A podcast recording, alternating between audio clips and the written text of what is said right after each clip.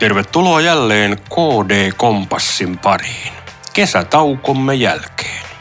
Puoluesihteeri Elsi Ranta haastattelee kristillisdemokraattien Uudenmaan piirin varapuheenjohtaja ja eduskuntavaaliehdokas Jan Axbergia. Aiheena ensi kevään eduskuntavaalit ja arjen kallistuminen. Mitä politiikassa pitäisi tehdä toisin?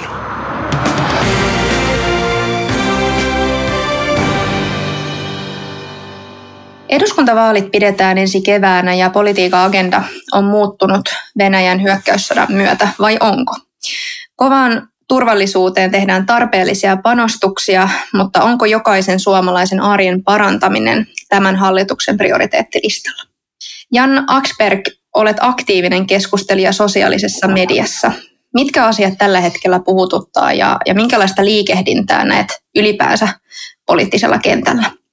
Tällä hetkellä niin puhututtaa velkaantuminen, sitten energia- ja ilmastopolitiikka, Fortum Uniper-kokonaisuus ja sitten tietysti Venäjä-Ukrainan tilanne. Ja, ja sitten vähän, vähän niin kuin taaemmassa on painunut tämmöiset perinteiset maahanmuutto- ja koronakeskustelut.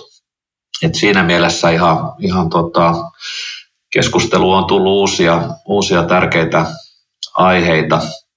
Ja alkaa eduskuntavaalitunnelmat saavuttaa ja kokoomus on nyt Gallup-johtaja ja he lähtee hallitusta sitten muodostamaan todennäköisesti. Ja onko se porvarihallitus vai, vai tota, löytääkö kokoomus sitten tämmöistä sinipuna-tyyppistä ratkaisua niin vastaamaan Suomen haasteisiin. Tämmöiset asiat mulla tulee mieleen ja, ja keskustelussa, missä, mitä mä seuraan, niin on, on tota, teemoina.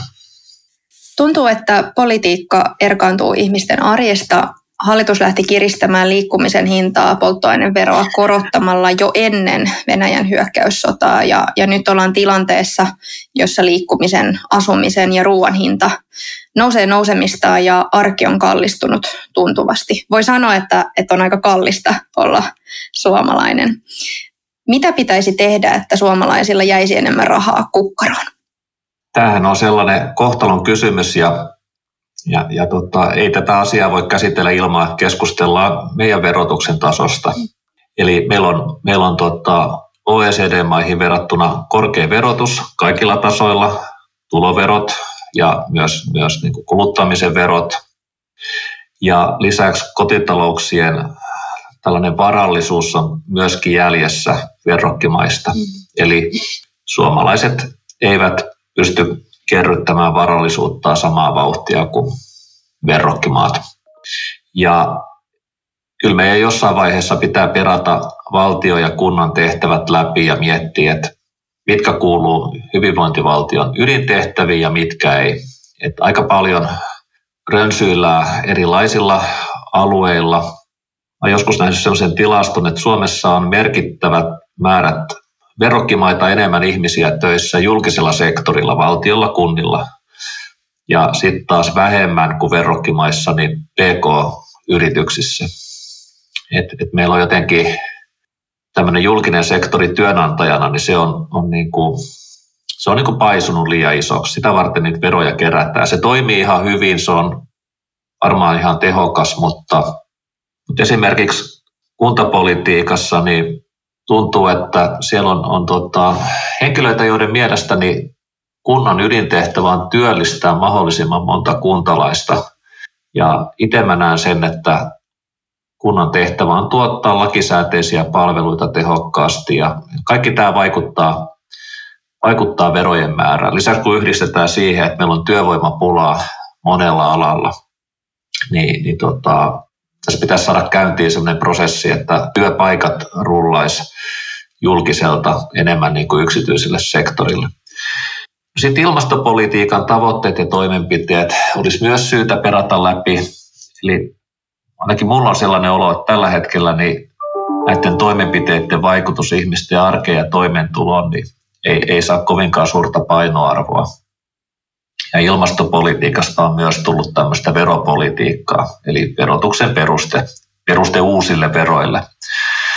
Ja mä itse mielelläni näkisin erilaisia vapaaehtoisuuteen perustuvia malleja ja positiivisia kannusteita ilmastopolitiikassa. Eduskuntavaaleissa määritetään pitkälti se, minkälaiset arvot ohjaa Suomen politiikkaa seuraavina vuosina. Voidaan sanoa, että eduskuntavaaleissa määritetään Suomen suunta. Ja varmasti ollaan molemmat siitä yhtä mieltä, että suunnanmuutosta tarvitaan.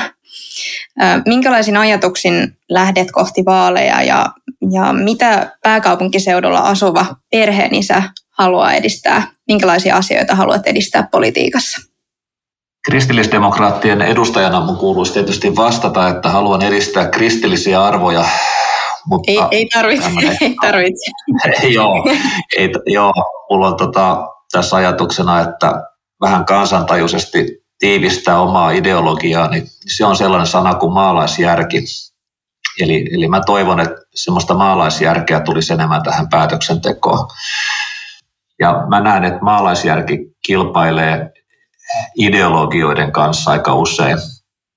Ja jos nyt on, mä mietin, että mikä olisi tällainen ideologia versus maalaisjärki esimerkki, niin mä nyt nostan täältä kotikaupungista Vantaan ratikan, jota halutaan ideologisista syistä Vantaalle. Ja maalaisjärki taas sanoo, että se ei tuo kustannuksia vastaavia hyötyjä.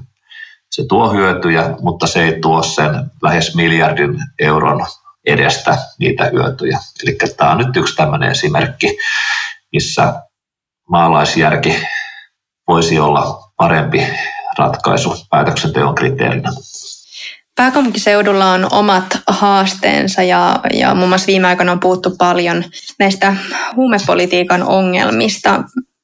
Miten sä lähtisit näitä PK-seudun haasteita ratkomaan, Jan Aksberg? Ihmisten suhde huumeongelmaan selvästi riippuu siitä, miten läheltä he ovat niin kuin nähneet huumeongelmaa.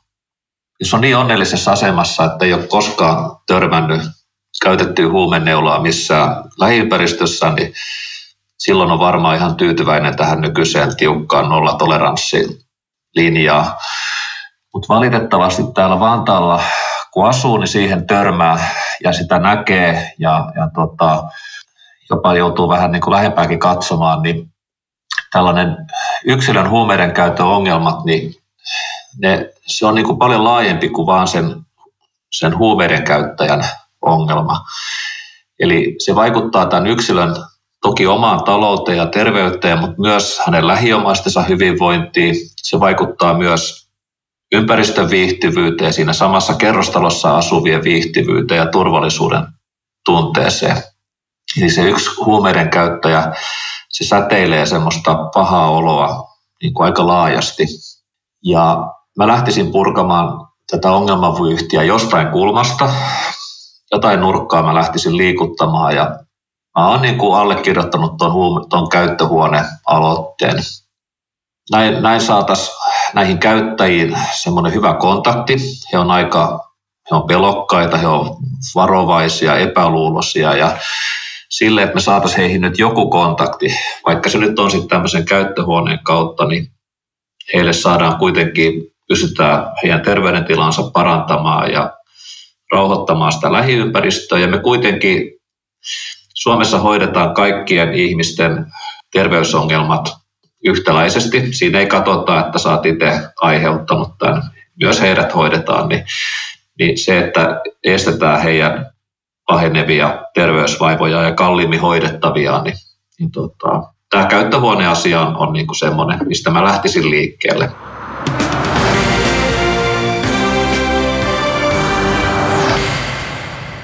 KDn eduskuntavaaliehdokasta Jan Aksbergia haastatteli puoluesihteeri Elsi Ranta. Tervetuloa muuten tutustumaan kristillisdemokraattien uudistetulle kotisivuille osoitteessa kd.fi. Käy kuuntelemassa vaikkapa aikaisempia KD-kompassiohjelmia painikkeesta Kompassi Podcast. Mukavaa päivän jatkoa sinulle.